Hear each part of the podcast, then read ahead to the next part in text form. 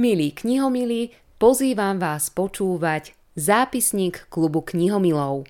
S historičkou Danilou Dvořákovou sme debatovali o jej novej knihe, respektíve o nenapísanej knihe jej manžela, nemenej známeho historika Pavla Dvořáka. Podnadpis má Nenapísaná kniha o láske, práci a histórii.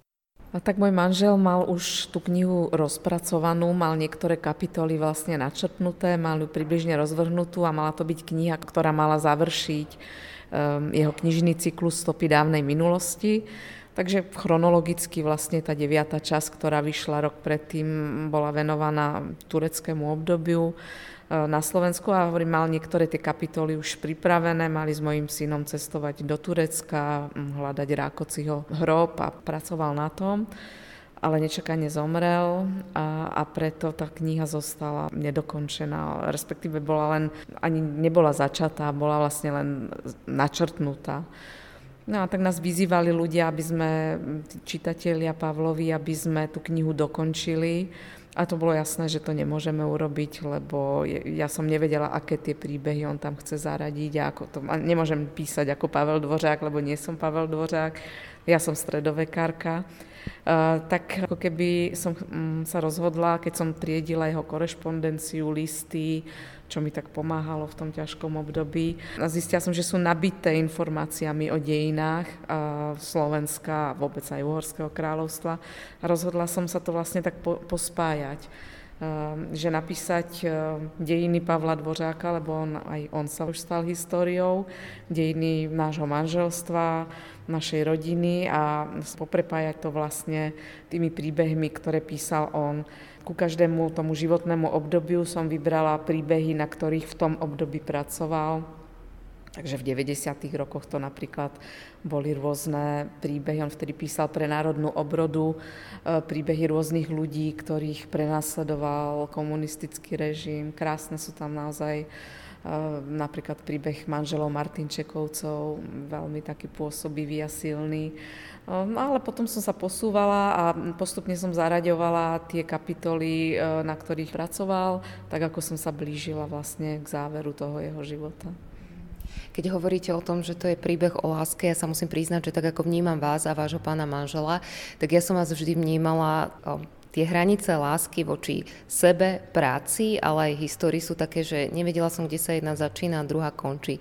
Že sa mi to tak zlievalo a oduševnenie vášho manžela som tak vnímala ako človeka, ktorý tú históriu miloval. Keď hovoríte o láske, čitatelia sa majú pripraviť a tešiť na lásku manželskú, partnerskú, alebo hovoríte o láske k práci a k histórii? No ako ste pekne povedali, je to také poprepájané.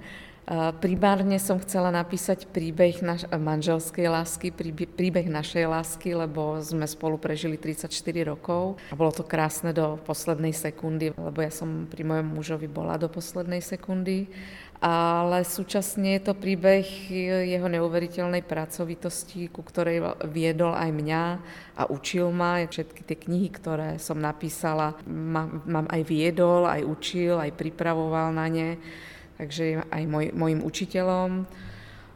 A je to celé predchnuté aj tou láskou k histórii, lebo obaja tou históriou sme žili a dá sa povedať aj žijeme. Hovorili ste o tom, že ste vlastne dopísali tú knihu za manžela, ktorý ju začal písať. Ja si neviem predstaviť, aké to je písať knihu za niekoho iného. Vy sama ste autorka, ktorá má na konte viacero kníh a predpokladám, že toto muselo byť asi v mnohom iné. Neviem, ako ste sa cítili v tej koži, ale urobili by ste to aj pre niekoho iného? Tak treba povedať, že je to taký spôsob vyrovnávania sa so smutkom. Neuroveda má preto aj vysvetlenia. Proste tam treba preorganizovať všetky tie spoje v mozgu, ktoré máte spojené s tou milovanou osobou a robí sa to tak, že zoberiete v jednom momente vlastne nejaký zážitok, znovu ho prežijete a odložíte ho. No a to pri tom písaní sa vlastne deje, preto tak veľmi veľa žien a mužov, ktorí stratia blízkeho človeka, tak si pomáhajú tým, že o tom napíšu knihu. Je to naozaj také, také liečivé, veľmi to pomáha. Dá sa povedať, že ja som tým prežívala vlastne všetky tie okamihy znovu. Znovu som si ich všetky prežila. S, s mojim synom sme cestovali po stopách tých listov a fotografovali sme, s mojou dcerou sme denne telefonovali, sme sa o tom rozprávali, znovu sme to prežívali, smiali sme sa, plakali sme. Um, tak nemyslím si, že by som takúto knihu tak veľmi osobnú a intimnú mohla napísať uh, o niekom inom ako o tom partnerovi, ktorý je vlastne akoby vaše druhé ja do istej miery.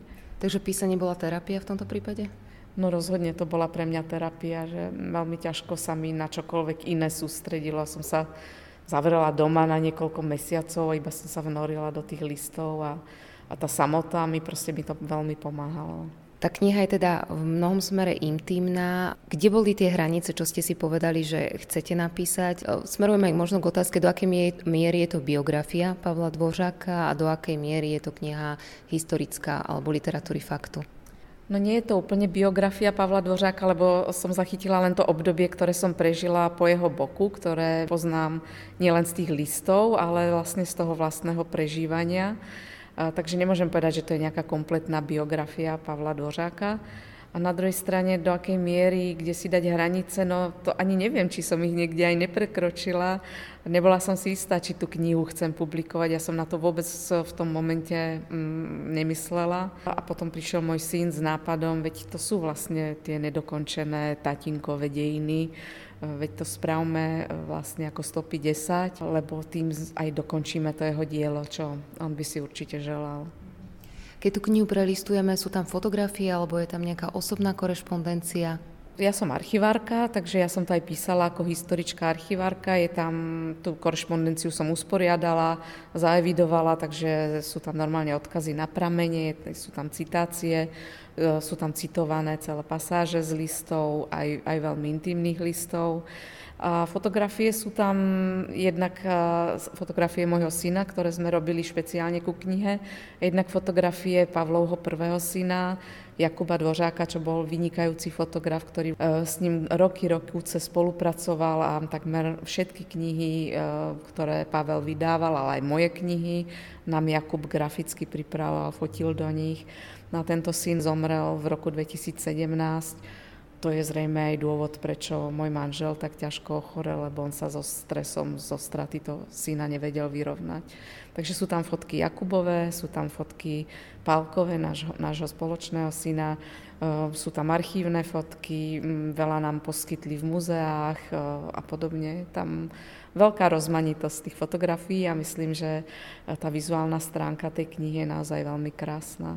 Nadviažem na to, čo som sa pýtala, že či by ste dokázali napísať knihu aj po niekom inom ako po vlastnom manželovi. Zostalo veľa materiálu po Pavlovi Dvořakovi, ktoré by stáli ešte za to publikovanie a je tam kde si ešte teda taká tá myšlienka, že by som sa ešte do niečoho iného pustila? To by som asi už prenechala nejakému historikovi literatúry raz. On si tú korešpondenciu odkladal, takže tá korešpondencia je tam z celého jeho života. Tu staršiu som ja neprechádzala, ani som s ňou nepracovala, ale ja som si to týmto uzavrela a asi už by som sa k tomuto nevracala a vrátim sa zasa k svojmu stredoveku. Zápisník klubu knihomilov alebo Čo nás zaujalo v knižnom svete. Rozhovory o knihách, knižných novinkách s Martinou Švirlochovou.